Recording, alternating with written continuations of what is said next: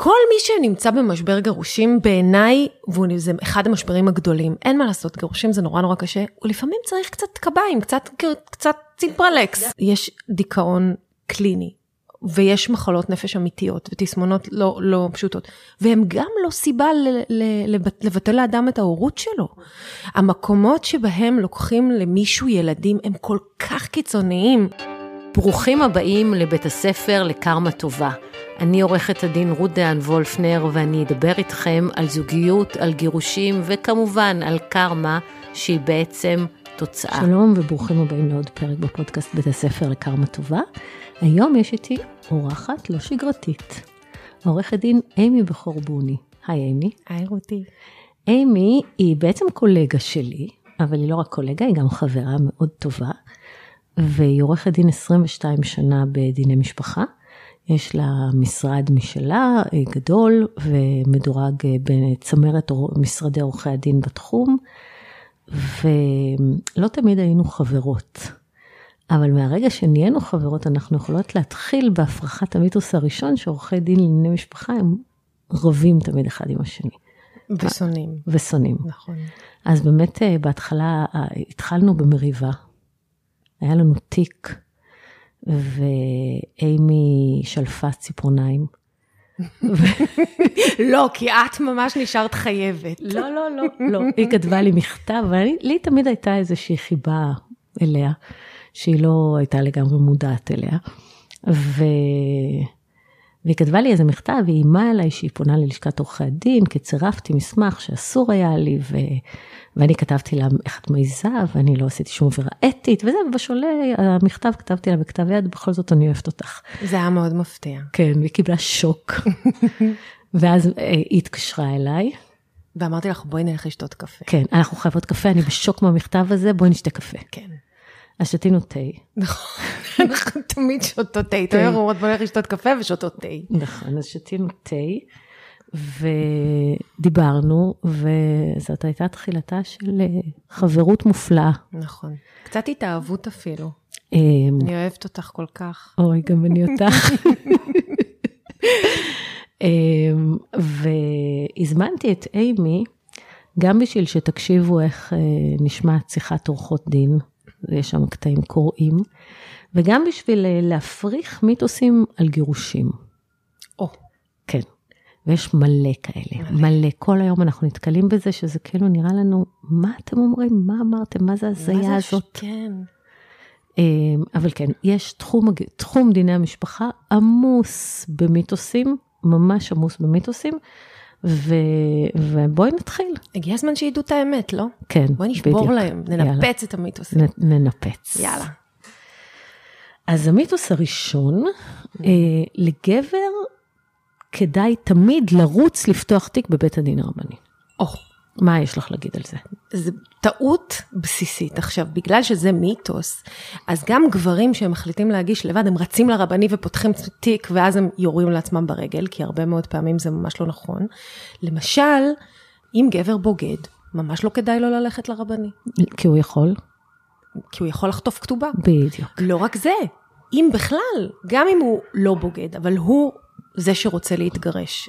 אפילו אם הוא לא בוגד, הוא פשוט נמאס לו והוא רוצה להתגרש. ואין לו עילת גירושים תקפה. בדיוק, ואין לו עילת גירושים, אשתו לא בגדה בו או משהו כזה, אז הוא פשוט, אם הוא הולך לבית הדין ומבקש להתגרש, הוא גם יכול לכתוב. כתובה. נכון. דרך אגב, זה, זה מכניס אותנו לעוד מיתוס, כאילו תת מיתוס. כן. זה שאם אני לא אוהב אותה יותר, אני יכול ללכת לבית הדין הרבני ולהגיד, היא באמת אישה טובה, אבל אני לא אוהב אותה יותר. לא, לא, הם גם יודעים את זה כנראה מהאינטרנט, ואומרים, היא מאיס עליי, היא מאוסה עליי. או-הו, oh, oh, טעות oh, גדולה. כן, כן, היא מאוסה עליי ואני לא רוצה אותה יותר, והוא חושב שזאת עילת גירושין, אבל זהו שלא, ואז כתובה. רגע, ו... רגע, אז בוא, בואי נסביר שנייה. בשביל להתגרש במדינת ישראל, ברוכים הבאים ל-2022, כן. צריך להוכיח עילת גירושין לפי ההלכה היהודית. נכון. ולא אוהב אותה יותר, איזה באסה, אבל זה לא עילת גירושין. אגב, גם לא מבשלת, לא מכבסת לי, זה גם לא עילת גירושין. זהו, זה כאילו הייתה פעם מילה, אבל היום הם לא מקבלים את זה. לא מקבלים את זה. לא מקבלים את זה. כי הם יודעים כבר שרוב הנשים לא מחפשות, סתם, סתם. כן, לא, גם לא חייבות, נכון, הם אומרים, נכון. זה, הם לא מקבלים את זה. אמ, נכון. אבל תכלס, באמת, Mm-hmm. העילה היחידה שהם באמת מקבלים. זה בגידה. או בגידה, או שהם המון המון שנים לא שוכבים אחד עם השני והם פרודים בפועל. אם הם פרודים, אם לא, נמצ... לא גרים אחד עם השני אחרי שנתיים וזה, אז זה ממש משמעותי. ועילת אה, בגידה בפועל היא באמת בגידה. בגידה זה כמעט נכון, הדבר היחיד, נכון, ככה שאם אין בגידה, נכון. אז לא כדאי לגבר לרוץ לרבני. אם אין בגידה שאשתו בגדה בו. כן. כן, כן, נכון. אז לא כדאי לו, כי בכל סיטואציה אחרת הוא עלול פשוט לחטוף כתובה. ובאופן כללי, צריך לדעת להכיר מה בתי הדין הרבניים פוסקים, לעומת מה בית, בית המשפט לענייני משפחה פוסק, בכל נקודה ונקודה. כי, כי זה יכול להיות שונה. ולכן אסור, לפעמים אתה מבקש למשל שיתוף ספציפי בדירת מגורים, לא כדאי לך לרוץ לרבני. כדאי לך לרוץ לבית משפט לענייני משפחה. אז רגע, אולי כדאי שנסביר מה זה שיתוף ספציפי. אנחנו שתי עורכות דין ואף אחד לא יבין מה אנחנו אומרות, אבל שיתוף ספציפי, זה אומר שאת מבקשת שהבית שלא רשום על שמכם, או רשום רק על שמו, יהיה גם שלך. ו... או שאתה מבקש או את שאתה זה. מבקש את זה. בגדול, אני חושבת ששם המשחק זה ידע. וכשבן אדם רץ ותופס סמכות על בסיס איזה מיתוס שגברים צריכים אה, לרוץ לבית הדין הרבני, גם מיתוס אגב שנשים צריכות לרוץ לבית משפט הוא לא נכון, נכון. נכון. כי גם להרבה מאוד נשים יותר טוב להם לבית הדין הרבני מאשר להיות בבית הדין, מאשר בבית בבית משפט לענייני המשפט לענייני משפחה. ופשוט צריך להבין שאין מה לעשות, שצריך איש מקצוע ולשאול ולהבין מה נכון לאסטרטגיה הספציפית של התיק. אוקיי, נראה לי שתכף אנחנו נמשיך עם המיתוסים האלה של בית הדין הרבני. אה, יש עוד מיתוס שהזכיר לי, אם תופסים אותך בוגדת, תצאי בלי כלום ברבני. או איזה מיתוס, אה, איך גברים אוהבים להגיד את זה לנשים?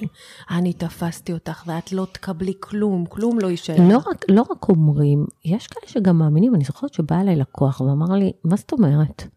אני תפסתי אותה בוגדת, היא, אני לא מוכן שהיא תקבל חצי מהדירה, אני לא מוכן. נכון. לי היה- לי זה- אצלי אצלי היה איש צבא, שהיה סגן אלוף, את יודעת, הזכויות הסוציאליות שלהם מאוד מאוד שמנות. פנסיה משמעותית. לא. נכון. ואז הוא אמר לי, תשמעי, היא בגדה בי, ולכן אני לא רוצה, אני לא, מוכ- אני היא לא לא מוכן תקבל שהיא את הפנסיה. תקבל, מה זאת אומרת, היא לא תקבל את הפנסיה, אני גם הלכתי ופגשתי בקשה לבית הדין הרבני. קניתי סמכות, הוא אמר לי, כי הוא רץ, רץ, רץ בבוקר, הוא קרא באינטרנט. קניתי סמכות, ואני לא רוצה שהיא תקבל, את ה- היא בגדה בי. ושתינו יודעות שזה לא נכון. כי אם כל הפנסיה נחסכה בתוך אה, חיי הנישואים, אין, אין גירושי אשם, גם בבית הדין הרבני. והשימוש הזה בלהפחיד נשים ולהגיד להם, אם בגדת בי, לא, לא יישאר לך כלום. אז בעניין הזה, אני רוצה לציין כן משהו שרלוונטי. לפעמים, אמנם לא ישללו ממנה את הפנסיה, אבל בית הדין הרבני נוהג להקדים את מועד הקרע. כן. אמ, עכשיו, מה זה אומר להקדים את מועד הקרע? בעיקרון, בג"ץ קבע שבית הדין הרבני כפוף לחוק יחסי ממון, בדיוק כמו בתי משפט לענייני משפחה, אבל גם בתוך חוק יחסי ממון יש פרשנות. למשל, יש סעיף שאומר שלבית המשפט או לבית הדין יש סמכות לקבוע מה, מה מועד הקרע. מועד הקרע זה מה- מועד שממנו ואילך אין שיתוף. שזה בדרך כלל המועד שבו מגישים את התביעה. או שבו את נפתחים ההליכים. נכון, נפתחים ההליכים. ובבית משפט אין סיכוי שבגידה תגרום לזה שיקבעו שהם לא היו שותפים. נכון. בבית הדין הרבני יש כמה וכמה פסיקות שהם מקדימים את מועד הקרע, לפעמים בצורה משמעותית, לפעמים חמש, שש שנים, בגלל בגידה. נכון, וזה דורש ראיות אה, מאוד אה, משמעותיות נכון. נכון. לעניין הבגידה. זה לא רק אה, צילום מיום ככה וככה, אלא ממש להוכיח שהיה רומן ארוך. זה רף גבוה של הוכחה, אבל נכון, אם זה, בית זה הדין יכול הרבני... להיות, יכולה להיות נכון. שם סכנה. יכול, יכול. אבל, לדוגמה, אם, אבל אם גם אין זה לזה... לא לצאת בלי כלום. זה לא את תצאי בלי כלום. נכון, את לא תצאי בלי- בלי כלום, וגם יש איזה עניין שאם תפסו אותך בוגדת ויש הסכמה להתגרש והאישה מוותרת על כתובתה, הם לא מוכנים בכלל לשמוע מזה, זה לא מעניין אותם יותר. נכון. וזה מזכיר לי, אני רוצה לספר סיפור. היה לי תיק שהגיע לאישה עם אה, תביעת גירושין, שהיו בה ראיות, תביעת גירושין בבית הדין הרבני, עם ראיות מחרידות. כל המיילים שלה עם המאהב, עם התיאורים הכי כחולים שאת יכולה לדמיין, וצילומים, מצורפים לכתב התביעה. וואו. עכשיו אני, זה היה כבר לפני כמה שנים, ואני זוכרת שהיו לי כאבי בטן לפני הדיון, אמרתי, מה הולך לקרות שם עכשיו עם מה התביעה יעשו לי?" הזאת? מה יעשו לי, כן. והגענו לבית הדין הרבני, הם אמרו לו, דרך אגב, הם שמה, למי שלא יודע, אז הם לא מתחילים לדבר עם עורכות הדין או עורכי הדין, נכון. הם מדברים קודם כל עם הצדדים, אתם עורכי הדין שבו, אדוני תקום, נכון. מה אתה רוצה? אז הוא אמר, אני רוצה להתגרש, היא בגדה בי, הבנו, שב. "אה, גברת, מה את רוצה? אז היא אמרה להתגרש. מוותרת על הכתובה? היא אמרה, כן. החלטה, ניתן פסק דין לגירושים, נכון. ומאותו רגע הוא צעק גוואלד. כן, כן. אבל היא בגדה. הם אמרו לו, זה לא מעניין אותנו, אתם נכון, מתגרשים, בדיוק. גמרנו. ובאמת, הרבה פעמים אנשים אוספים אלבומים וראיות ומשקיעים עשרות, אם לא אל- מאות, אלפי שקלים בחוקרים פרטיים בשביל להוכיח בגידה, וזה לא מעניין. נכון. כי אם אתה ממילא בא ואומר שאתה רוצה להתגרש, אז אף אחד לא יקשיב למה, למה ואיך. אני רוצה לספר לך אבל סיפור הפוך, בגלל שזה באמת אה, מה שהצד השני יודע, ומצד שני הוא לא רוצה לתת לה את הגט. אז אני, היה לי תיק כזה, אני ייצגתי אישה, ואני אמרתי לה מראש, תשמעי, יש לו ראיות. בואי תודי, מה אכפת לך? נוותר על הכתובה, תודי בגירושים, ומה מקסימום, את לא תקבלי תודי כתובה. בבגידה. תודי, תודי בבגידה, לא תקבלי כתובה. והוא הגיע אה, לבית הדין, והוא אמר, אני רוצה שלום בית. והיא אמרה לי, אני לא חוזרת אליו לשלום בית. יש לי מישהו אחר, אני רוצה להתחתן איתו. אמרתי לה, טוב, אז בואי נגיד לבית הדין. ואז היא אמרה, יש לי מישהו אחר. והבעל אמר, לא נכון. עכשיו יש לו את כל ראיות הבגידה. הוא היה חכם. נכון. הוא קיבל ייעוץ הוא טוב. קיבל ייעוץ מעולה. וחכי, זה לא נגמר פה. היא אמרה לו, היא אמרה לבית הדין, אני, יש לי מישהו. מישהו אמר, בית הדין אמר, "אה, אנחנו לא מאמינים לך, כי הבעל לא, לא טוען לבגידתך. רגע, עכשיו בואי בואי נשים פה, בואי נסביר. כן. בבית הדין הרבני, הודאה של אישה שיש לה מישהו לא נחשבת, הם אומרים אינה נאמנה. בדיוק. למה? כי אולי היא אומרת את זה בשביל שיכריחו אותו לת- להתגרש לתת לה את ממנה, הגט. והוא לא רוצה, הוא לא חייב. נכון, כדי לקבל את הגט. כן. טוב, אז uh, קראנו לו, הוא היה בחוץ, המאהב. אז אמרנו לו, אתה יכול להיכנס לאולם? והוא בא ותפס אותה וחיבק אותה וניסה להראות להם שיש ביניהם משהו, והם עדיין אמרו, לא מאמינים. ואז היא הוציאה, אני לא ידעתי מזה, כי לא הייתי מאשרת דבר כזה, היא הוציאה בדיקת הריון והוכיחה להם שהיא בהיריון. יואו. פשוט בהיריון. ואז הם, הבעל אמר, זאת בדיקה מזויפת, תקשיבי טוב, סוכם שבאותו רגע הם הולכים עכשיו לגניקולוג, ועד שלא הלכו, וככה היה, הם עזבו, הלכו ביחד לאיכילוב, עשו בדיקת הריון והודו שהיא בהיריון, ורק אז היא קיבלה את הגט. אבל זה סיפור אמיתי. ממזר. נכון, אז בית הדין אמר שבגלל שכאילו זה רק ההתחלה, והם לא בקיצור, איכשהו פתרו את זה, הוא הסכים לתת לה בסוף גט, לא הייתה לו ברירה, אמרו לו זה יהיה ממזר אם לא. זה ממזר, anyway. נכון, יואו. כן, היה סיפור קשה, אבל כן, היא עשתה הכל, לא היה אכפת לה כלום. כן, לפעמים מגיעים למצבים כאלה. כן, אז אה, הריצות לבית הדין הרבני, צריך נורא להיזהר מזה, מה אתה טוען? נורא אז- קל אז ליפול לי, שם. לי היה תיק, שהרגע קיבלנו בו החלטה טובה, שאני אמרתי לאישה, אנחנו הולכים לבית הדין הרבני, מגישים תביעה כרוכה.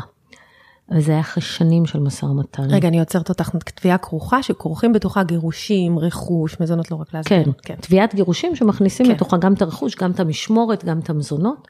והיא פחדה פחד מוות, ואמרתי לה, תראי שהם יגמרו את זה יותר מהר.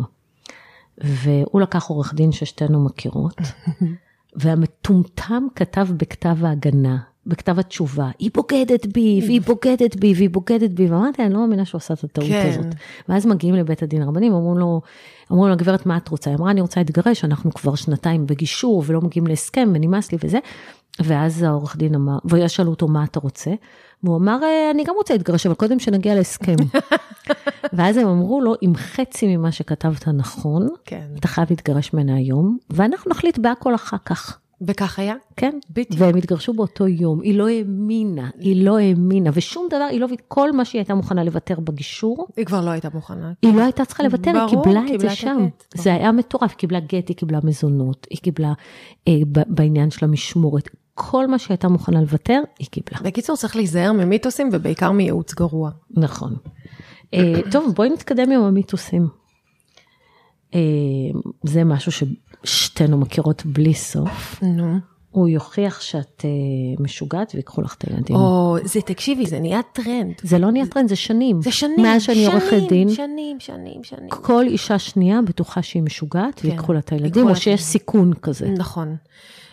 נכון, אני אאשפז אותך, אני אספר לכולם שאת לא נורמלית, כן. שאת צועקת, שאת לוקחת כדורים, כן. ש... ולך תוכיח שאין לך אחות, והן כל כך נלחצות, כל כך נלחצות, הן כאילו מאמינות. לא, אז בואי נתחיל עם המיתוס הראשון. אוקיי. אם את לוקחת כדורים, זאת אומרת, למשל, את נמצאת בדיכאון, פלא שאת בדיכאון עם כאל- כזה בעל, את בדיכאון, ואת לוקחת כדורים נוגדי דיכאון, שזה כדורים פסיכיאטריים. גם אם לא האם- כדורי נוגדתי, גם עם קצת חרדה, גם עם ציפ- דיכאון, חרדה, ציפרלקס, כן. פרוזק כזה, שכל כן. העולם עליו. כן? האם יאשפזו אותך? האם ייקחו לך את הילדים? האם יקבעו שאת לא כשירה? כל מי שנמצא במשבר גירושים, בעיניי, וזה אחד המשברים הגדולים, אין מה לעשות, גירושים זה נורא נורא קשה, הוא לפעמים צריך קצת קביים, קצת, קצת ציפרלקס. דרך אגב, כל מי שבגירושים יכול לא, להיעזר, נכון. לא לוקח. אלה שלוקחים כדורים שעוזרים להם, עוברים את זה הרבה הרבה יותר בקלות. נכון. והם תמיד מגיעים אליי ממוטטים, ואז אני אומרת, אבל תלכי לרופא משפחה, אפילו רופא משפחה שיראה אותך במצב, זה באמת תקופה לא קלה, תקחי קצת ציפרלקס. או ותדעו לכם שרשויות הרווחה, שהן צריכות לתת החלטה לבית משפט, הם מעריכים אנשים שמטפלים בעצמם. נכון. זאת אומרת, נגיד שאת בדיכאון, וזה דיכאון שהוא, שהוא הגיוני מנסיבות העניין, מספיק שאת בהליך גירושין, נכון. ואת לוקחת כדורים ואת מטפלת בעצמך, זה מעולה. זה מעיד דווקא על המסוגלות ההורית שלך, ולא מעיד שאת משוגעת. נכון, ואז הן יושבות, אבל אני לא יכולה לקחת ציפרלקס, כי אם ידעו את זה, אז ייקחו לי את הילדים, לקחו לי את הילדים. ייקחו לי, זה לא נכון. זה לא יקרה. בחיים, אני תמיד אומרת להם, את יודעת מה אני אומרת? אני אתן לך את שלי. אם ייקחו לך, אני אתן לך את שלי. אין סיכוי שיקחו לך, אין ואני אוהבת את סיכוי. הילדים שלי. אין אין סיכוי. סיכוי. זו תפיסה נורא מעוותת. וגם, בכלל, ה- ה- יש דיכאון קליני, ויש מחלות נפש אמיתיות, ותסמונות לא- לא פשוטות, והן גם לא סיבה ל- ל- לבת- לבטל לאדם את ההורות שלו. נכון. המקומות שבהם לוקחים למישהו ילדים הם כל כך קיצוניים. מאוד מאוד קיצוני. מאוד, הנה לי יש עכשיו תיק כזה ונאלצנו באמת להעביר, היא כי- כי היא חטפה התקף פסיכוטי. אז בהתקף פסיכוטי שהיא באמת הרגישה שהיא מסוכנת לילדים כבר ולא הייתה ברירה, לקחו, אבל בגדול לא בגלל דיכאון קליני ולא בגלל דיכאון שאחרי לידה ולא, לא, זה לא סיבה לקחת ילדים, נשים חייבות להפסיק לפחד מזה. זה נורא. כן, זה ממש מיתוס, אה? נכון, זה הכי מיתוס ואל תפחדי. אה, אוקיי, יש עוד מיתוס, או יש עוד מלא מלא מלא. ההורים שלי נתנו את הכסף לדירה, ולכן כל הדירה צריכה להיות שלי. מה את כן. אומרת על זה? כמה פעמים שמעת את זה? וואי וואי וואי וואי. מיליון. מיליון. כי בהורים, בהתחלת, בחתונה, כשכולם נורא נחמדים אחד לשני, הם רוצים לעזור, ואז הם נותנים סכום של כסף, ואז כל החיים מטפטפים לך שהדירה היא לא שלך, כי ההורים נתנו, וזה בכלל הדירה. אז זה לא נכון. אם אם הדירה רשומה על שם שניהם. בדיוק. הרי בסוף, אם הדירה רשומה על שם שניכם, היא עורבבה ברכוש המשותף, ולכן היא חצי-חצי. בכלל לא משנה מה מקור הכסף. ממש לא משנה ממקור הכסף. דרך אגב, זה מזכיר לי, שגם נגיד, אם- מה- קודם כל, מה זה כספים חיצוניים? כספים שהתקבלו במתנה או בירושה, או כתוצאה מנזק גוף. זה חוק יחסי ממון. אומר. נכון. אלו כספים לא משותפים. אבל רק אם הם הופרדו, בדיוק. אם קיבלת כסף מירושה ושמת בחשבון בנק נפרד, ואמרת לו, ממי, זה הירושה שלי, לא נוגעים בה, זה אז- יהיה שלך. נכון, אבל אם שמת בחשבון בנק משותף, הסיכוי שיגידו שזה רק שלך הוא לא גבוה. נכון, למרות שתדעי לך שהיה לי תיק כזה, גם לי ברבני. ו- לא, בבית משפט, ובגלל שהכספים הופקדו ממש בסמוך לגירושים, השופטת קבעה שהכספים האלה יהיו של הבעל, שזה כספי ירושה. אז אצלי, בגלל שהכספים הופקדו בחשבון משותף, אבל נלקחו לרכישת דירה קטנה של השקעה, שנרשמה רק על שם האישה, אז הם לא קיבלו את זה שבגלל שהכסף עבר בחשבון משותף. החשבון המשותף כן. נקרא צינור. נכון, אז זהו, אמרו, לא, זה צינור וזה, אבל בסדר. אבל, אבל כן, אם תדעו לכם שאם שמתם כסף, יותר כסף, ההורים שלכם נתנו את כל הדירה, רשמתם אותה חצי חצי, נגמר. חייך אכלת אותה. נכון. נכון? והדרך היחידה לפתור את זה, זה בעצם אה, הסכם ממון. נכון, חד משמעית. אבל הסכם ממון זה משהו שאנשים פשוט לא מוכנים כמעט לעשות. נורא קשה להם. אני, אני לא כל כך מבינה את זה, זה נו- נראה לי מבחן אהבה נורא טוב. אתה בא למישהו, אתה אומר, תשמע, אם אתה אוהב אותי, הכסף הזה הוא שלי מלפני, בוא תחתום שזה, אנחנו נעשה הכל ביחד, אבל רק זה יחזור אליי. אבל את רואה שאת אומרת, זה שאת אומרת שהסכם ממון זה מבחן אהבה, אז מי שאומרים לה, זה מבחן אהבה, אמרת, "אה, ככה אתה אוהב אותי, שאתה רוצה להחתים אותי על, על הסכם? אז מה, אתה אוהב אותי רק בשביל הכסף שלי? את אוהבת אותי רק לא, בשביל אבל אם הכסף אתה שלי? אוהב אותי, אתה לא תחשוב על, על גירושין, ולכן לא יהיה הסכם. אבל זה נורא ו- נאיבי. זה נורא נאיבי, נו, אבל באמת. אנשים נורא נורא נעלבים, בעיניי זה טעות, אבל מה, הילדים שלנו לא נכריח אותם לחתום על הסכם ממון? תגידי, את לא הבנת כבר שאנחנו לא יכולות להכריח אותם כלום? לא, אני אכריח. פשוט לא ניתן. לא ניתן בדיוק. לא, מה, זה, זה, זה ממש טעות. זה טעות, זה ממש טעות. פרימיטיביות בעיקר. ממש, היום הכל מוסדר בהסכמים. כמעט כל דבר שאת עושה בחיים, את מסדירה בהסכם.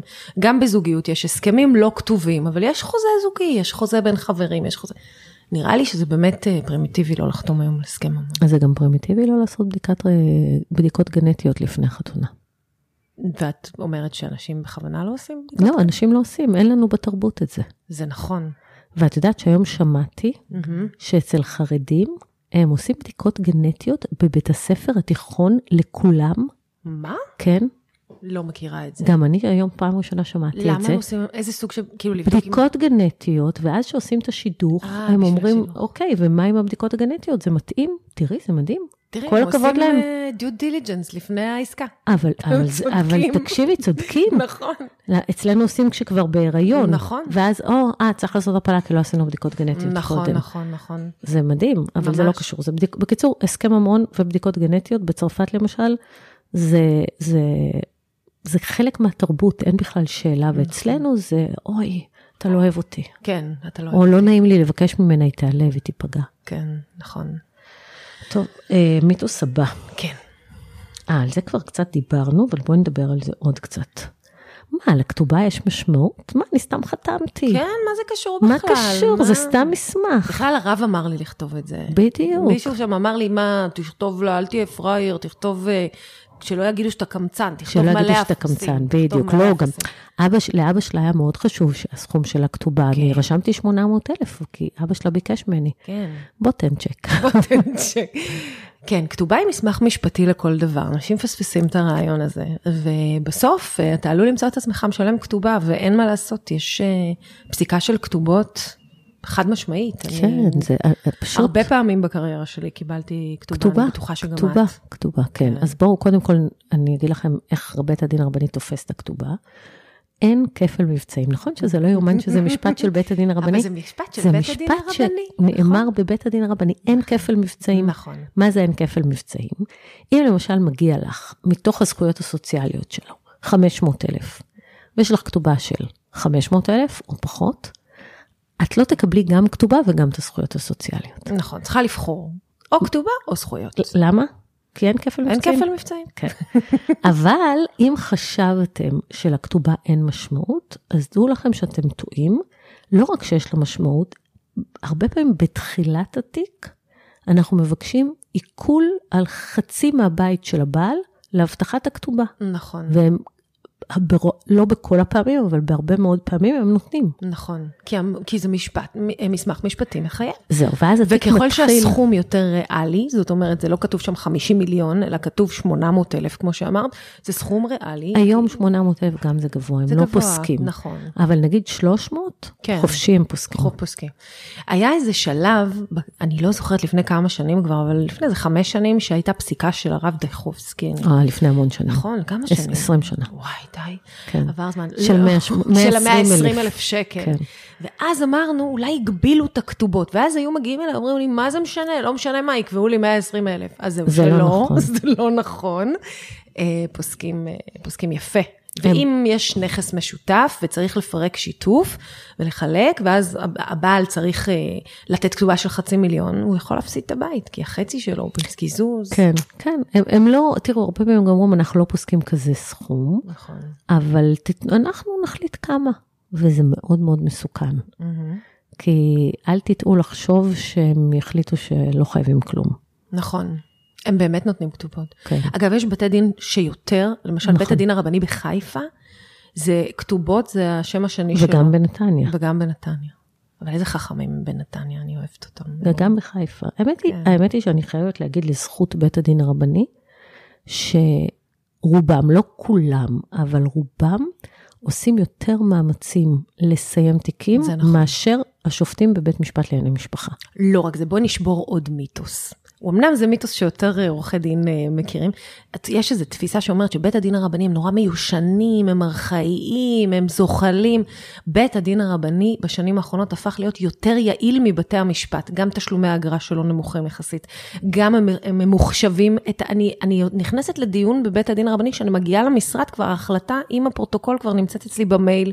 ההחלטות, הכל רץ מאוד מאוד זורם, מאוד מאוד אני יעילים. לא לגמרי מסכימה עם זה. מ- מתייעלו התיקים, אה, מאוד. יכול להיות שהם יעילים, אבל תיקים יכולים להימשך שנים. לא, זה נכון. אין, אין להשוות בין הליך בבית המשפט, שהוא, אנחנו יודעים פחות או יותר כמה זמן הוא ייקח, לבית הדין הרבני שיכול להימשך שנים. כפול זמן. יופי. אם בית הדין, הרב- מש- ואף בבית יותר. משפט זה בערך שנתיים, שנתיים וחצי, שלוש. כן, בבית הדין הרבני, אם נכנסים שם לשלום בית ול... כן. זה יכול לקחת גם חמש, שש שנים, בלי בעיה. השיא שלי 14 שנה. באמת? כן. וואי, איזה תיק זה. זה, זה מטורף, כן. אז הם, הם באמת, אבל מה שכן, הם עוזרים ל- לסיים תיקים. נכון. הייתי שבוע שעבר בתיק שהיה לנו מריבת סמכות בין בית משפט לבית הדין הרבני. אני הצגתי את האישה ואנחנו טענו שהסמכות לבית משפט. הגענו לבית הדין הרבני לדיון בעיכוב יציאה מהארץ, והם סיימו לנו את התיק. מדהים. מדהים, כן. כן. פשוט סיימו את התיק, לא האמנו שזה תיק, היינו בטוחים שזה תיק של 3-4 שנים. אבל גם יש להם יכולת לעשות דברים שבית המשפט לא. למשל, להישאר עם צד אחד באולם ולדבר נכון, איתו. נכון. הם מוציאים את הצד השני, להישאר רק עם הצדדים בלי עורכי הדין. נכון. הם קוראים לך ללשכה. בגלל שהם לא שופטים, שהם צריכים לעמוד בקריטריונים של אתיקה מקצועית, הם, הם מתנהגים כמו רב שבאים כמו אליו. מגשרים. נכון, הם יותר מגשרים ב- בתפיסה שלהם. בקיצור, באמת, המיתוס הזה שבית הדין זה מקום גרוע להיות בו, הוא ממש לא נכון. כן, אבל- תלוי איזה, תלוי, כמובן. בדיוק. לא, גם תלוי במקרה. נכון. תלוי במקרה. נכון, אבל גם תלוי על איזה שופט את נופלת, אז גם נכון. נכון. אמ, אוקיי, אה הנה בבקשה עוד מיתוס, נו. לא על שופטים, על עורכי דין. עורכי דין לגירושים רק יחרחרו מריבה ביניכם. כדי לקחת לכם את הס- הבית. בדיוק, את הבית, ושתשלמו כמה שיותר שכר טרחה. לא תישארו עם כלום, כל נכון. הכסף ילך לעורכי דין. נכון, ואין תיק שלא נפתח, שאנחנו מגישים בקשה ליישוב סכסוך, לא משנה מטעמי, והצד השני לא מתקשר ל- ל- ללקוחה או ללקוח ואומר לה, בואי, למה אנחנו צריכים לתת את הבית שלנו לעורכי הדין? חבל על הכסף. שאני לא אומרת שבאמת... ח- לא חבל, או אפשר לגמור יפה לבד, אבל אם הייתם יכולים לגמור יפה לבד, לא הייתם כבר גומרים. אם היה אפשרות לגישור, לא כבר הייתם מתגשרים. הרי הולכים ל- ל- לעורך דין בסופו של דבר בנקודת הקצה. ואני, אני חושבת שיש עורכי דין שיודעים לעשות את העבודה, והמטרה שלהם היא דווקא לסיים בהסכם, ואני חושבת שאת ואני מאוד דוגלות בזה, ואנחנו מעדיפות לסיים בהסכם, מאשר ללכת למלחמות סתם. אצלי 80% מהתיקים נגמרים בהסכם, גם אצלי. אה, אבל אנשים נורא נבהלים. אז זה תמיד זה מתחיל ב... אתה לקחת את העורכת דין הכי ביט כן, בארץ, כן. את לקחת את העורכת דין הכי לוחמנית בארץ, בדיוק. ו... ובאיזשהו שלב הם מבינים שזה לא כצעקתה ו... וזה, אבל, אבל תדעו לכם שבאמת הרעיון שעורכי דין ייקחו לכם את כל הכסף, הוא פשוט לא בכיוון. נכון.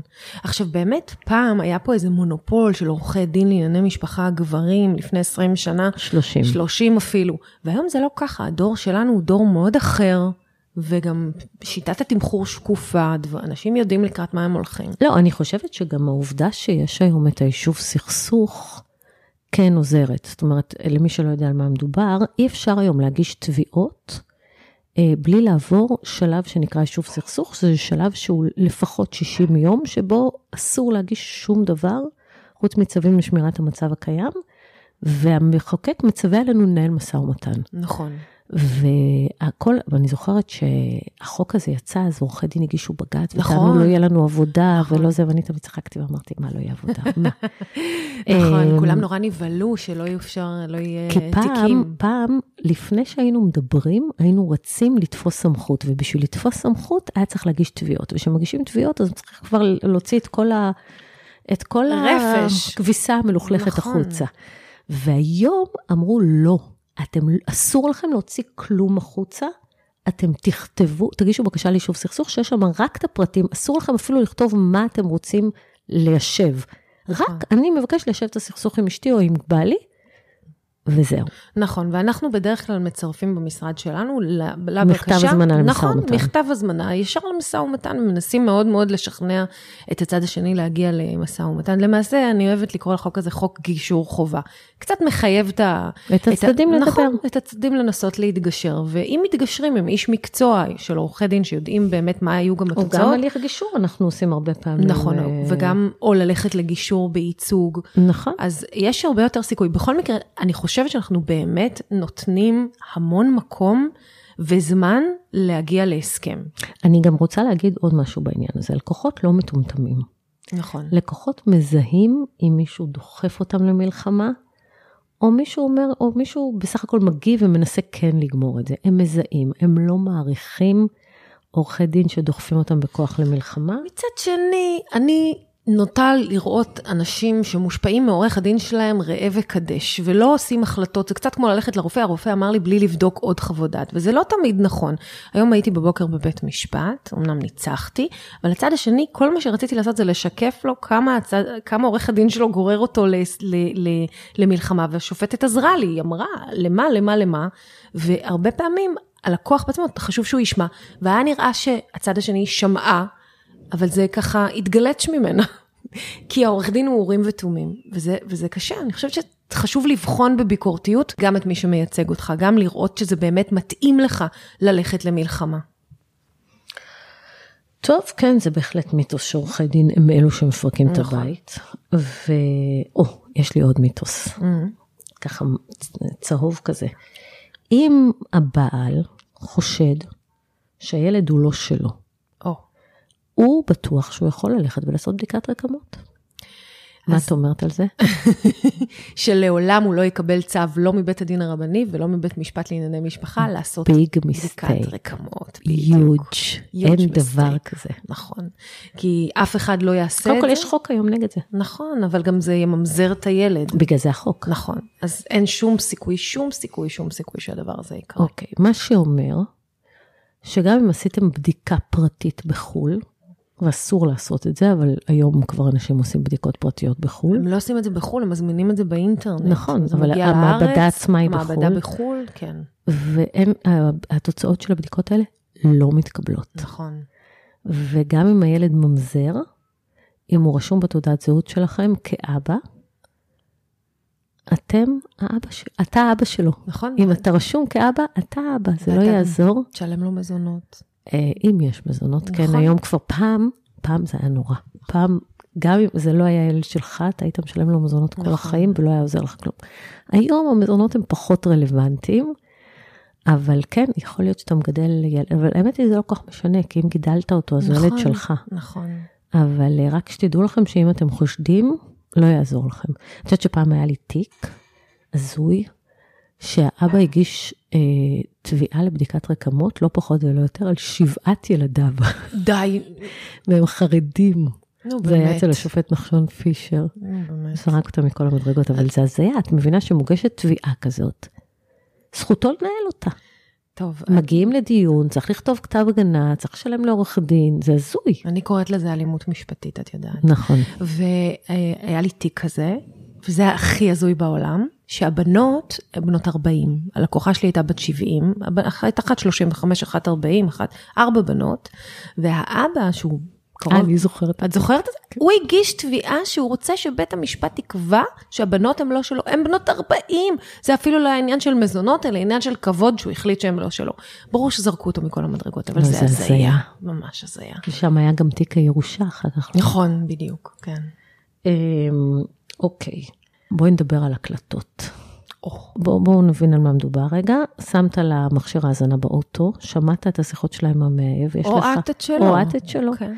יש אה, אמ, תמלילים, מאות עמודי תמלול של שיחות של, שלה ושל המאהב או שלו ושל המאהבת. אפילו שמעתם אקט מיני. כן, אוקיי. מוקלט. מוקלט. האם אתה יכול להשתמש בזה בבית המשפט? התשובה היא לא. למה? כי זה האזנת סתר, וזה מנוגד לחוק. נכון. עכשיו, הקטע הוא שאם את יודעת את זה שזה האזנות סתר, אז את לא מתרגשת. אבל אם את לא יודעת את זה, ו- והוא מתחיל לעשות לך אה, אה, התעללות כזאת, אני אקח, אני אשמיע את ההקלטות שלך לשופט, אני אשמיע אותם לבית הדין. אתה לא יכול להשמיע אותם, כי אתה תשב בכלא אם אתה תשמיע אותם. זה עילה לתלונה במשטרה. אבל אה, תמיד יושבים בכלא. לא, אבל נפתחים תיקים. נפתחים נפתחים תיקים. תיקים. מוגשים כתבי פרקליטות אישום. מוגש- מגישה כתבי אישום, חד משמעית. לא, אני חייבת לספר לך על תיק שהיה לי בעניין הזה. נו. לפני, אני זוכרת מתי זה היה. זה היה ב-2005, כי היה צונאמי. איך אני זוכרת? כי אני זוכרת שבאותו יום היה את הצונאמי הגדול הזה, שהרס חצי מ- מהמזרח הרחוק, כן. כן. אז באותו יום זה היה. אז לא היו טלפונים סלולריים. אה, לכולם, זאת אומרת, הרוב כן. כן. השיחות היו בטלפון מהבית, והבעל שם האזנה על הטלפון שלו בבית. אוקיי. והוא חשב שמותר. ובהקלטה הוא גילה שני דברים. אחד, שאשתו מנהלת רומן עם גיסו, יו. ושתיים, שהם מתכננים שהיא תלך למשטרה ותגיד שהוא אנס אותה. ויקחו לו את הנשק, והוא היה קצין קרבי. וואי, איזה מזעזע. כן. היא הלכה למשטרה, הגישה תלונה, והגישה צו הגנה. וואי, וואי. בבית משפט שלום. ואז אני אמרתי, אוקיי, מה עדיף לי, שיאשימו בדיוק, אותו באונס? באונס או בהאזנת סתר? נכון. וצירפתי את התמלילים. למרות שידעתי שאסור ושזה האזנת סתר, והגענו לבית משפט שלום והשופטת קראה את הכל והיא אמרה לי, את הכשלת אותי, אני הייתי בטוחה שהוא היה צד לשיחה הזאת, כי אחרת איך צירפת את זה? זה קטע. איך צירפת את האזנת סתר הזאת? ואמרתי לה, גברתי, או שהוא מואשם בהאזנת סתר או שהוא מואשם באונס. עדיף האזנת עדיף סתר. האזנת סתר. נכון. ואז הצד השני, וזה היה בית משפט שלום, אה, אמר, גברתי, תפסול את עצמה כי היא נחשפה לראייה אסורה. ואז היא אמרה לה, את, אני רואה טוב מאוד שאת מנסה לפתור, לת- אה, לתפור לו תיק, אני פוסלת את עצמי, אבל כדאי לכם להגיע להסכם. פסלה את עצמה, וואו. כן, וחיכינו בחוץ לדיון אצל שופט אחר, שופטת אחרת. עכשיו מה, חברה שלה, אוקיי? כמובן אה, שהשופטת ברור. האחרת הגיעה לעולם שהיא ידעה את הכל כבר. ברור. אני מאוד מציעה להתפשר, מאוד מאוד כן, מציעה. מאוד מציעה. טוב, לא היה שם כבר צו הגנה, בסופו של דבר התיק הזה הגיע להסכם, אבל, אבל ככה זה התחיל, זה היה וואו, מטורף. זה ממש סיפור מטורף. כן, ממש. מזלו שהוא הקליט. נכון. וואו. הוא עוד היה נורא. יושב בכלא, ממש, תאמיני לי, זה כן. פשוט מזעזע, אבל אסור להקליט, אסור. אה, מה שכן, מה שכן, מותר להקליט אם אתם חלק מהשיחה. לא, זה ברור. אנחנו מדברים רק על האזנות סתר שבהם אתם... שמים מכשיר נכון, הקלטה ואתם בדיוק. לא שם. ואנחנו יודעות שחוקרים ממליצים, שימי באוטו, שימי בזה. בסדר, אנחנו לא יודעים יש את זה. שימוש מאוד מאוד רחב נכון. בזה, אבל דעו לכם שאתם לא יכולים לעשות עם זה כלום. נכון, יש שימוש גם מאוד רחב בתוכנות עכשיו שמשתילים באמצעות שליחת הודעה, ואז כן. הטלפון הופך להיות... אה, והוואטסאפ, הם משתלטים על נכון, הוואטסאפ. נכון. אה, את יודעת מה שזה מזכיר לי? רגע, עוד סיפור אחד מעניין. היה לי לקוח שהוא קלט שאשתו שמה לו האזנה באוטו. עכשיו היא הייתה רואת חשבון ועורכת דין. אמרתי לו, אנחנו לא מבזבזים את העניין הזה. כן. לקחנו חוקר, הוא שם מצלמה באוטו, ואז ראו אותה נכנסת לאוטו להוציא. ומוציאה את ההקלטה, Mm. ועם זה הוא הלך למשטרה. מעולה. אחרי שהגישה שתי תלונות שווא נגדו. כן. לדעתי עד היום היא, יש פה תיק. ו- זה מטורף. כן, כן. זאת אומרת, אם כבר קלטתם שמישהו עושה לכם האזנת סתר, אל תבזבזו את זה. נכון. ת- תתפרו ת- אותו. תתעדו את זה. נכון. עכשיו היה לנו את המיתוס, אם אתם יחד שבע שנים, אז אתם נחשבים כידועים בציבור. נכון, תמיד אנשים אומרים לי את זה, אבל אנחנו לא שבע שנים ביחד, איך היא הידועה בציבור שלי? או אנחנו לא גרים ביחד, אז איך אנחנו ידועים בציבור? אנחנו לא, אין לנו חשבון בנק משותף, אז איך אנחנו ידועים בציבור? ידועים בציבור בעיני הציבור, זה רק אם אנחנו שבע שנים. עכשיו, אני לא מיתוס, מבינה מאיפה הם הביאו את מיתוס, גם המיתוס אני לא הזה. זה מבינה. משהו שהוא טמון עמוק עמוק בתודעה, זה נורא מוזר. אבל אה, ידועים בציבור אפשר להיות הרבה פחות משבע שנים. לא צריך לגור ביחד, ראו ליאור שליין ומרב מיכאלי, הם לא גרים ביחד, מישהו, ש- לא, יש מישהו שחולק על היותם ידועים בציבור? אף אחד. הנקודה היא שאין תקופת זמן נכון, מינימלית. נכון. והיה את הפסק דין המפורסם הזה, של אה, המנוח אמיר, בשם משפחה, פסק דין אמיר נראה לי, מהמם. אמ, שבו הם היו, גרו ביחד שלושה חודשים, כן, ובית המשפט קבע שהם עולים לכדי ידועים בציבור, והיא ירשה מחצית מהונו, מחצית מהכל, מכל מה מהכל. שהיה לו בחיים, כן. היא קיבלה חצי על חשבון הילדים הגדולים שלו, אחרי שלושה חודשים של מגורים משותפים. זה נכון. פסק דין קיצוני, מאוד. אני לא בטוחה שהוא היה, אבל הוא קיים. אבל הוא קיים. ו- אין מינימום. אין מינימום, וצריך אה, לקחת את זה בחשבון, גם כשאתם ממסדים קשר, אז... אה, לא ממסדים, עברתם לגור ביחד תעשו הסכם. וצבא. נכון, דחוף, זה הדבר הראשון. בכלל שמתגרשים, גם כשנכנסים לתוך הליך גירושים, ישר לעשות צבא. כן, גם אנשים לא קולטים את זה. לא קולטים את זה. הרי אם אתם בשיא הסכסוך ואין צבא, הוא עדיין נשוי, אתם עדיין נשואים. כל עוד אתם נשואים, כן. בני הזוג שלכם יורשים יורשים, חצי נכון. ממה שיש לכם, גם מרכוש שהוא לא משותף, גם מ- מירושות שקיבלתם, גם מרכוש שיש לכם הסכם ממון, שאומר שהוא רק שלכם, אם אין לכם צבא הם יורשים חצי. נכון, זה מזעזע. נכון. זה- טוב, זה כבר קצת קונפליקט, מה גובר, ההסכם המון או הצבא, לא, לא, אה, לכאן לא, או לא, לכאן. מה זאת אומרת? תלוי אם זה רשום בהסכם הממון שיש צבא או שאין צבא. לא, יש הסכם ממון שהכל הרכוש שלי. כן. לא עשיתי צבא. את יורשת, חד משמעית. ברור. כן, נכון. אוקיי. אז אה, בקיצור, מה אה, עם המי- ברגע מה עם שעבר- המיתוס הזה שאסור לעשות צוואות כי זה מביא מזל רע? אני דווקא יודעת שזה סגולה לחיים ארוכים. בדיוק, נכון? זה סגולה לחיים. כן, מה אבל זה לא השטות מיתוס, הזאת? זה חרדה. זה חרדה, נכון.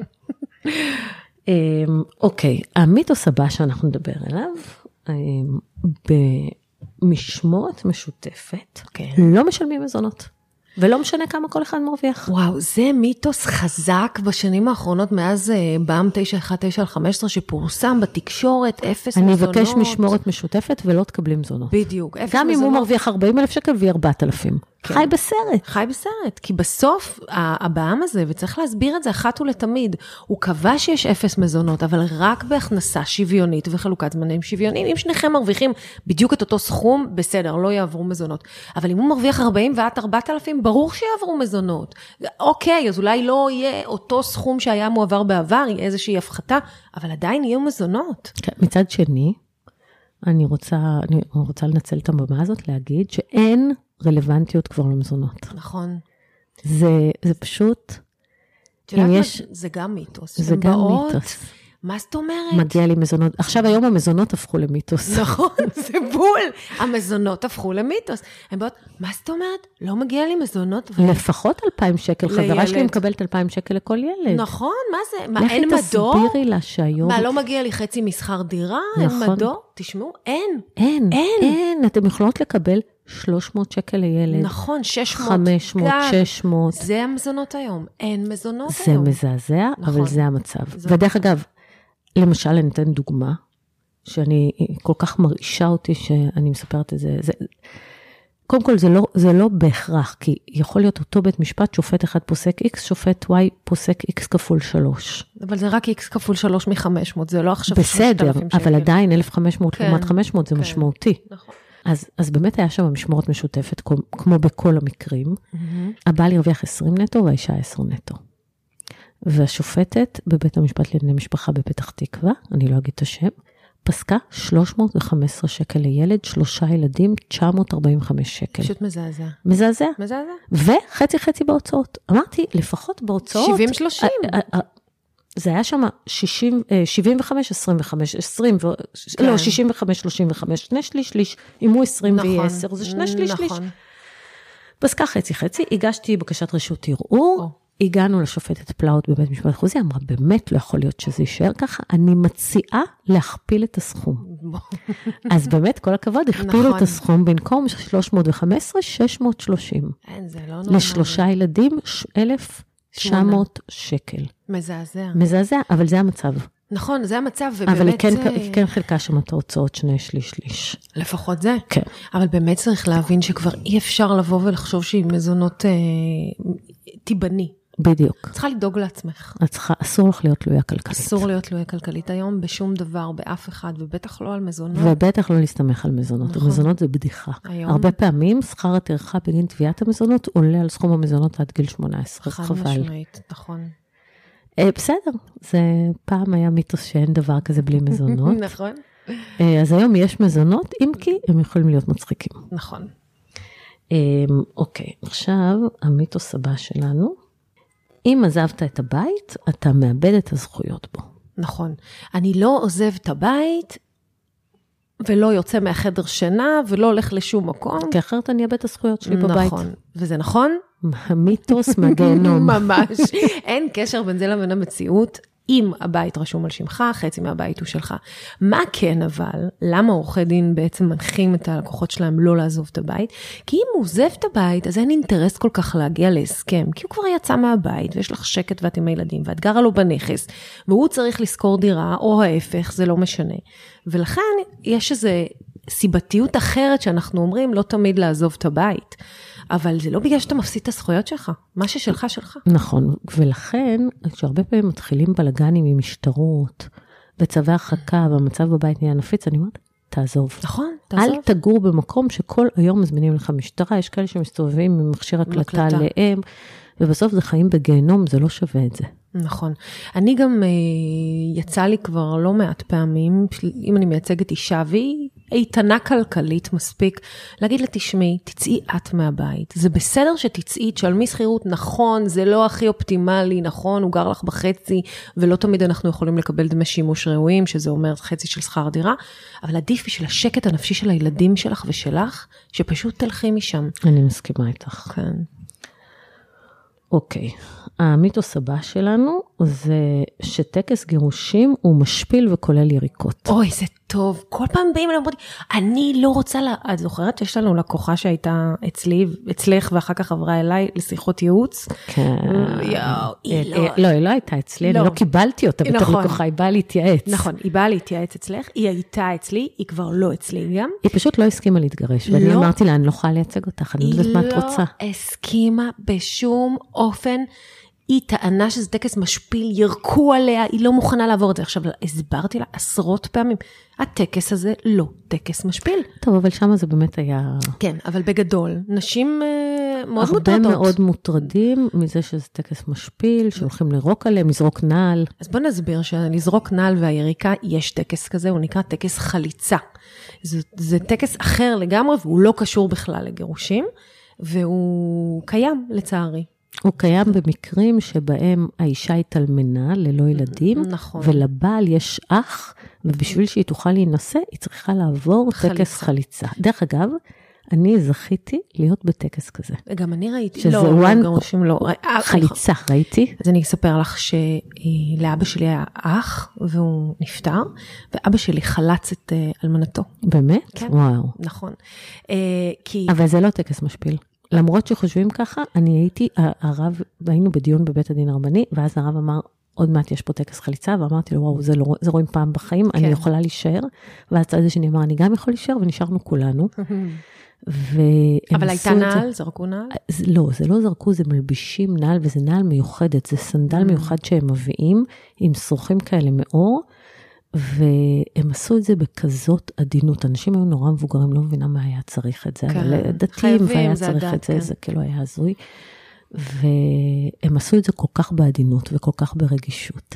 והיריקה הייתה הצידה ולא עליה. כן. ומסכן לא היה לו חוק ונתנו לו לשתות וזה, אבל הם עשו את זה באמת עדין. עכשיו, בגט אין שום דבר אין קשר, משפיל. ממש. לא, לא, אין יריקות, ממש. אין נעליים, אף אחד סך לא הכל מוריד. כותבים גט, ומוסרים, הולכים אחורה וקדימה. בדיוק ויש כמו איזה טקס ברכה. נישואים. נכון, בטקס נישואים אתם עושים מה שאומרים לכם, תחזרו, תגיד ככה, תגיד נכון. ככה, הנה הכתובה, הרי זה כתובתך. נכון. אותו דבר, רק בהפוך, ברוורס. נכון, ברוורס, בדיוק. עם עדים ועם הכל, אבל אה, זה לא משפיל. לא משפיל בכלל. פשוט צריך לשתף פעולה, נכון. זה, זה טקס, זה חוויה אנתרופולוגית. ודרך אגב, אתם צריכים לעבור את זה גם אם התחתנתם בנישואים אזרחיים בקפריסין או בניו יורק. נכון, אבל...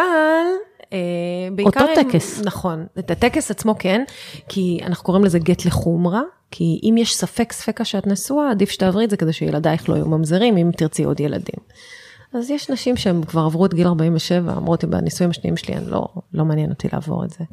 אבל אה, מצד כן, שני אני יש- ממליצה לעשות את זה. גם אני, כי כן. יש משהו שנשואים ולא לא הותרתם, כאילו, שהוא נכון. אנרגטית, קושר אתכם, מסכימה. ויכול גם לחסום נכון. אהבות חדשות, אני למשל. ממש מסכימה, אני גם... אה, אוקיי, הש... המיתוס הבא שלנו, ונראה לי ש... לא, לפני האחרון. אחד לפני האחרון. אחד לפני האחרון. וואי, כמה מיתוסים יש, אה? זה כלום, זה רק אה, כן. מדגם מייצג, יש עוד נכון, מלא. יש מלא, כן. לעסק שלי אין שווי. זה אין רק טוב. אני, אם אני הולך, אין עסק. נכון. אם יש לי מספרה ואני ספר, זה הכישרון שלי, אין לזה שום שווי, אני, מה אני אעשה? אני סוגר את המספרה. אני סוגר. היום הייתי... זה בדיון. לא רק, זה לא רק אם אני אני, זה סוגרת. אם אני רופא, אם אני עורך דין, אם יש לי חנות, אין שווי, בלעדיי אין עסק. ולכן אני סוגר עכשיו, ותראי, אין לו שווי. אז זהו, שממש יש שווי, והשווי ניתן לכימות, והוא קשור למחזור כספי שהיה לך במהלך שלוש שנים האחרונות לפחות, כדי לקבוע את המוניטין, את הערך, את השווי. כן, ו- ואת השווי עושים נכון למועד הקרע. זוכרים שבהתחלה דיברנו על מועד הקרע, מועד הקרע זה ב-99% מהמקרים המועד שבו התחילו הליכים, נכון. אז אם סגרת את העסק אחרי, זה מה זה בעיה שלך? נכון. זה בדיוק מה שאמרה לו השופטת היום בבוקר לאישה. אמרה לה, אבל עכשיו הוא משחק עם הכסף. אז היא אמרה לה, מה אכפת לך? מה זה משנה? יש חוות דעת נכון למועד הקרע, וזהו, הוא יהיה חייב להביא את הכסף הזה גם אם הוא יסגור את החברה.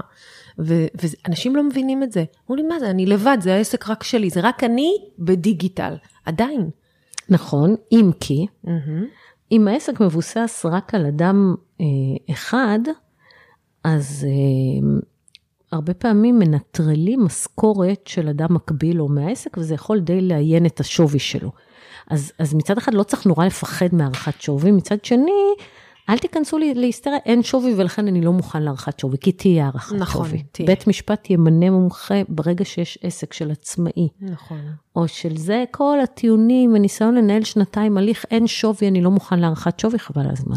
נכון, אם כבר להתווכח על משהו, זה על מוניטין.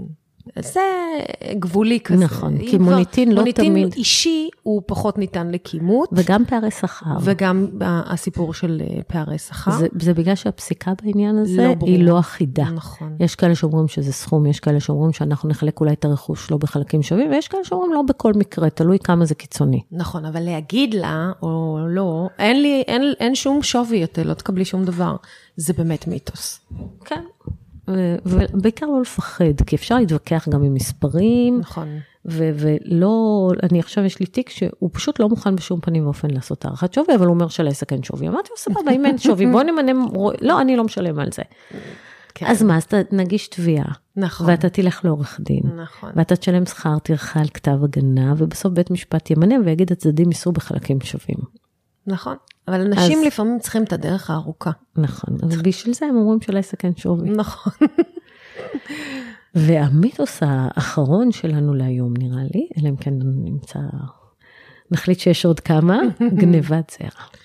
אין דבר כזה גנבת זרע בישראל. ולא רק זה, גם שמתקשרים אליי ואומרים לי, אני רוצה לתבוע גנבת זרע, אני רוצה לתבוע אותה על גנבת אני זרע. רוצה לתבוע אותה על גנבת זרע, אין דבר כזה. ואני לא אכתוב לעולם לבית המשפט גנבת זרע, כי זה לא מונח שבכלל אפשר להשתמש בו.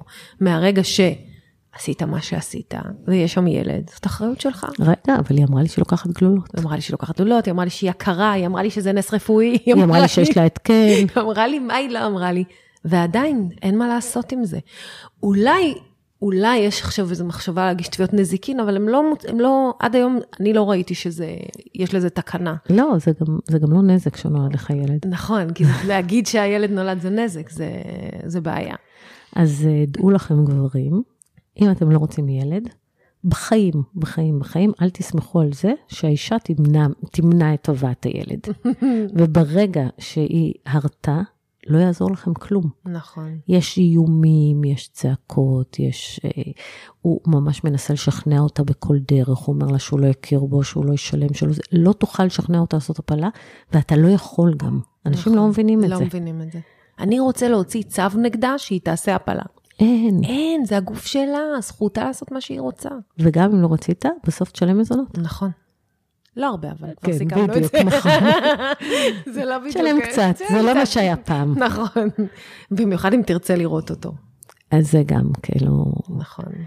אה, בהתחלה זה יהיה מאוד קשה, היא לא כל כך תיתן לך, היא תגיד, אתה אמרת שזה גניבת זרע. כן. עכשיו פתאום אתה רוצה את הילד, אתה לא רצית שהוא ייוולד, אבל אז, אז מה את אומרת, אה, יש... אה, אם בהתחלה לא רצית את הילד ורצית שהיא תעשה הפלה, כן. אז אה, אני יכולה לקבל משמורת מלאה? מה פתאום? זה גם מיתוס. כן, מיתוס. אבל הוא אמר שהוא לא רוצה. אז עכשיו הוא רוצה. רגע, ואם הוא, הוא בכלל לא, הוא, הוא לא, הוא כל היום עובד, כן. הוא עובד כל יום עד כן. תשע בערב, הוא לא יכול לטפל בילדים. כן, כן. אוי, שקועה. אני לא מוכנה שתהיה משמורת משותפת, המשמורת היא רק שלי, ואני לא מוכנה שתהיה לינה. בלי לינה. או, זה השיא. אני תמיד אומרת, מה קורה לו בשמונה בערב? הוא נהיה איש זאב, עד שמונה בסדר, בייביסיטר הוא אחלה, הוא יטפל בילד מסיום המסגרת. אני לא סומכת עליו, הוא לא שומע. הוא לא, הוא ישן חזק והוא כן. לא ישמע אותי. כן, זה לא עובד. זה לא זה עובד. לא יעבוד, בנות, זה לא יעבוד, זה רק מייצר אנטגוניזם נגדכם. בתי המשפט רק יראו בכם מנקרות, מסיתות, אמ, פוגעות באבהות שלו. מה, אבל תגידי לי את, מה הטירוף הזה? למה אי אפשר לשחרר לאבא את הזמן עם הילד? טוב, בואי נדבר על זה רגע. בוא נדבר על זה רגע. היה לנו תיק אחת נגד השנייה, נכון, שבו אני הבאתי הקלטות שהוא צורח. כן. אני לא יכול להיות עם ילדים! כן. אני לא מסוגל, תעזבי אותי, אני לא מוכן לטפל בהם. בואי נדבר על איך התיק הזה נגמר. יואו. הם חזרו לשלום בית. הם חזרו לשלום בית, הייתה מלחמת עולם. הם גרים ביחד, הם חזרו לשלום בית. וגם לפני שהם חזרו לשלום בית, הילדים לנו אצלו פעמיים בשבוע. נכון, אבל זה היה בהתחלה, זה לקח זמן. בסדר, אבל, רגע, אבל- אבל את מסכימה שזה שהוא אמר את זה, זה לא אומר כלום, אז הוא אמר את זה כי הוא רב איתה הוא וצרח עליה. אמר את זה, הוא אמר את זה, ואז זה, נתנו לו בהדרגה ועם הדרכה הורית וזה, אבל בסופו של דבר, כן. בסופו של דבר, אפילו שיש כאלה הקלטות, נכון. הילדים, אם האבא הוא אבא נורמטיבי, ואוהב את הילדים שלו, ואוהב את ורוצה הילדים שלו. אותם. אז זהו. עכשיו, זו טובתם אבל. אז, אבל אני חייבת להגיד לך משהו בעניין הזה. בהתחלה, באמת זה הדהים אותי שרשויות הרווחה עברו שינוי מדיניות, כי נכון. פעם לא כל כך בקלות. נכון. והיום אין תיק שהם לא ימליצו על, בו, על משמורת מש, משותפת כמעט קטגורית. כי זה ובכלל ברירת לא מחדל היום. זה היה היום ברירת המחדל. נכון. אז הייתי באיזה ריטריט של אה, יוגה ומדיטציה. במקרה זוכרת היו את איתי, את זוכרת את זה? היו איתי חבורה של פקידות סעד. כן. ואמרתי להם, ישבנו לאכול צהריים, אמרתי להם, אני חייבת לשאול אתכם, למה אתם נותנות משמורת משותפת, עוד שהמונח משמורת היה כן. כן. מקובל ולא לא פוליטיקלי קורקט, למה אתם נותנות משמורת משותפת, גם כשבאמת האבא היה איש הייטק שלא ראה את הילדים שלו באור יום, לא יודע איך הם נראים ב- באור. כן. אז הם אמרו לי, תקשיבי, מה שהיה כשהיה תא משפחתי, זה היה תא משפחתי. עכשיו שהם נפרדים, זה משתנה, הוא רוצה להיות אבא משמעותי, ומבחינתנו הילדים מרוויחים אבא. תראי, הן צודקות, הגישה נכונה, למרות הרבה שזה פעמים זה 180 מנוצל. מעלות ממה שהם טענו בעבר. נכון. כי בעבר הם אמרו, מה שהיה הוא שיהיה. נכון. אם האבא הזה לא יודע לטפל בילדים, מה פתאום שניתן לו אותם? זה ממש, זה שינוי פרדיגמה, זה שינוי של אבל הכל. ראינו את זה קורה, וזה, נכון. נכון. תקשיבי, זה היה כמו מים לאבן. נכון. 20 שנה 20 לקח. שנה זה לקח. אבל אני חייבת להגיד לך שאני בהתחלה לא הבנתי את זה כל כך, כי את יודעת איזה אימא חרדתית אני וככה על הילדים עם ההליקופטר, והיום אני, אני מאוד מאמינה בזה. גם אני. אני חושבת שילדים באמת באמת צריכים גם, גם אימא האבות וגם של אבא. היום, זה לא אבות של פעם. נכון, והם באמת רוצים, והם באמת נכונים. ואני- וגם באמת מגדלים אותם ביחד. היום. נכון, וחברה, אחת החברות הטובות שלי התגרשה לא מזמן, כמובן במשמורת משותפת, היא אמרה לי, תקשיבי, זה סטארט-אפ. למה לא עושים את זה בנישואים? דרך אגב, זה אולי היה- היה ניצלים הנישואים נכון. שלי, אם זה היה קורה בנישואים. פעמיים בשבוע, הם אצלו, יש לי שקט, כל סוף שבוע שאני אני, אני עם עצמי. אני חייבת להגיד לך שכשאני התגרשתי, אני כל כך נהניתי מהשבתות. כי, כי פתאום כשאת את עם הילדים, אז את 100% איתם, ולא יאללה, קח אותם, תן לי לנוח מכל השבוע. את 100% איתם, ובשבתות שלו את חוזרת לגיל 16. ממש. זה פשוט, אה, יש, זה סטארט-אפ. אבל תדעי לך שזה קשור ל... ל- באמת לפרדיגמה הזאת שאנחנו כאימהות צריכות שהילדים יהיו איתנו כל הזמן, אחרת אנחנו לא אימהות מספיק טובות. זה משהו בתפיסה שלנו את עצמנו, בואי תשחררו את זה. אתם לא צריכות את זה באמת, היום גם הזמן שלכם עם עצמכם הוא חשוב כדי שתהיו אימהות טובות. אני, כשהילדים אמרת, לא אני איתך. אומרת את זה גם לאמהות וגם לאבות. כן. השאלה איזה אימא את או איזה אבא, את לא תלויה בז, בזמן, אלא באיכות. נכון, אני בתור אימא קרייריסטית, נכון. אני לא, היום יש לי שני ילדים, זה הוכחה, גדולים, נכון. 25 ו-21, גידלתי אותם יפה, שניהם עם מוצלחים מטפלות מאוד. ובמשמורת משותפת. כן, טוב, את מדהימה, זה זה סיפור לא אחר. קשור, זה לא קשור, זה תלוי באיכות. אבל תקשיבי, זאת האיכות והכל, אבל עדיין את עשית את זה בתקופה שזה היה מאוד לא מקובל. נכון? זה היה הרבה פחות המשמורת משותפת הזאת, לא, כמו זה היה שעכשיו. פעמיים בשבוע וכל סוף שבוע שני. זה אני לגמרי התגרשתי משמורת ב-2006, וזה, כן, זה היה כבר... אה, כאילו, את כן. הבנת את זה כבר כן, אז. את כן. הבנת את זה כבר אז, שגם אבל אני חשוב תמיד שהם יהיו איתו. מקדימה את זמני. לגמרי, אין ויכוח על העניין הזה. טוב, אימי, איזה כיף היה. תמיד כיף לנו ביחד. נכון. אה, אז תודה רבה שהתארחת. תודה שהערכת אותי, זה מאוד לא מובן מאליו. בכיף. ואני בטוחה שהפקתם ערך. אז אם יש לכם אה, חברים או חברות או קרובים שנמצאים על סף הליך גירושים, תעבירו להם את זה בשביל שיבינו מה קורה איתם. אה, תודה ונתראה בפרק הבא של בית הספר לקרמה טובה. ביי.